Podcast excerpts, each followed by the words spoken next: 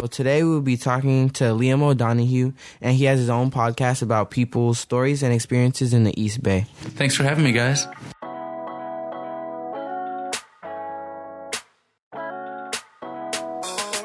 This is Oaklore, a production of 378 Media. This is Oaklore, a show about changemakers in the city of Oakland. This episode is voiced by me, Cassie, And me, Nathan. And also produced by Justin. Liam has always been interested in researching curiosities about the places where he lived. Why are you, or what are you curious about in exploring Oakland? Uh, I'm curious about everything. You know, uh, one of the things that drives my curiosity is the fact that I, I like to ride my bike around Oakland and walk around Oakland. And sometimes I'll see a building or I'll meet someone or I'll be in a restaurant and just start chatting with people. And it feels like there are stories everywhere.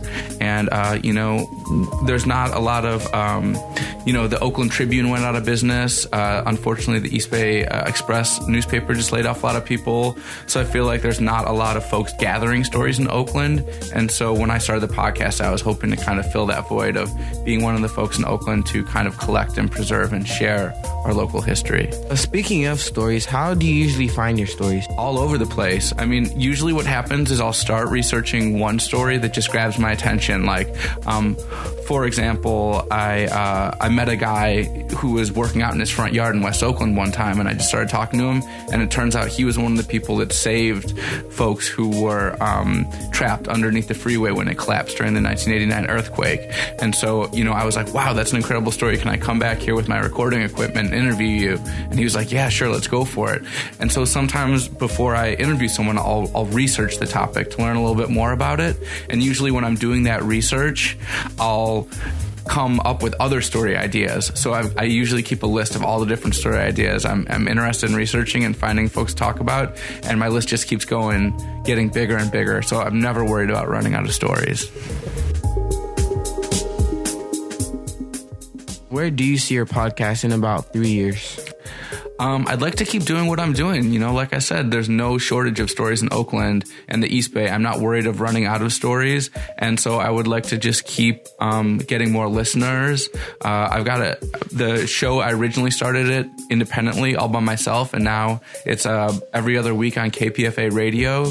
So I'd like to keep growing it. I'd like to keep collaborating with folks. I've collaborated with some artists.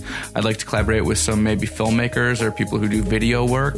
And uh, yeah, just kind of keeping keeping uh, along similar themes, but hopefully reaching a wider audience. Do you have like people that help you edit or help with the podcast? So I have collaborated with um, other organizations in the show. For example, I did an episode uh, last month where there's an organization in Berkeley called the Berkeley Oral History Center. That's part of the university, and what they do is they'll interview people who are kind of connected to historic events. So, for example, they interview people who were part of a student group called Slate that was very influential in the early 1960s, and, and that kind of helped led lead to the broader student movement, like the free speech movement. So they went out and found these people and did the interviews, and then what I did was I took their interviews and transcripts and turned it into an episode of East Bay Yesterday. But in terms of the actual audio production, I pretty much do everything myself: the mixing, you know, the editing, and then uh, the production, mixing in the music, and uh, and the distribution and, and promotion as well. Uh, in our last interview, you mentioned the motorcycle club on 88th. So you're talking about the East Bay Dragons. Yeah. Um, I was very nervous just because I didn't know any of those guys personally. Um, a friend suggested that they, that would be a good topic to cover on East Bay yesterday because they're the oldest uh, continuously running black motorcycle club in the country. Uh, they've been around Oakland for almost 60 years now. So um, in terms of a story for me, I was like, yeah, this sounds great. But I didn't, I'd never met these guys. I don't really know anything about motorcycles. um, I don't live in East Oakland, deep East Oakland. Um, so it's not, you know, a neighborhood that I'm super familiar with. Um, I'm, uh, I do a lot of stories in West Oakland and in my part of Oakland and Fruitvale, but I haven't spent a lot of time uh, that far out in the in the deep east. And walking in there, um, you know, it was it was these big intimidating guys wearing like leather jackets and you know, they're working on bikes and stuff like that.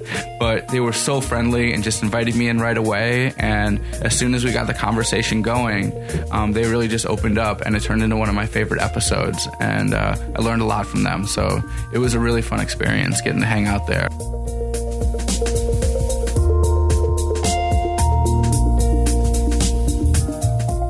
when I can get people like that to open up and kind of reach into their own emotions and memories and sort of come to a realization about something that happened in their life that maybe they haven't thought of um, or uh, not not not thought of, but maybe um, spoken about openly before.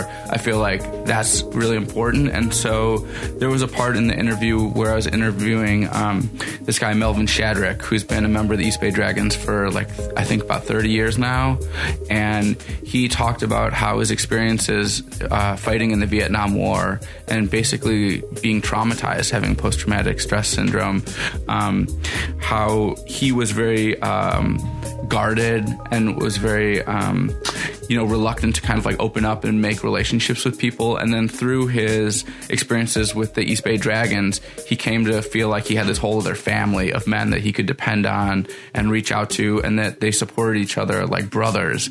And so getting Melvin to open up about that transformation in his life and how it affected him and in the way that he did it so honestly and so openly, that was really a highlight for me.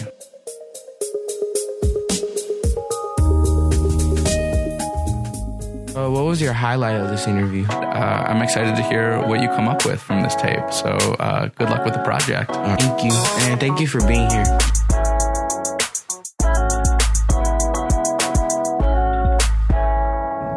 Oaklore is a production of 378 Media, a project of Latitude 37.8 High School in Oakland, California. You can visit our website at 378media.com. Thanks for listening.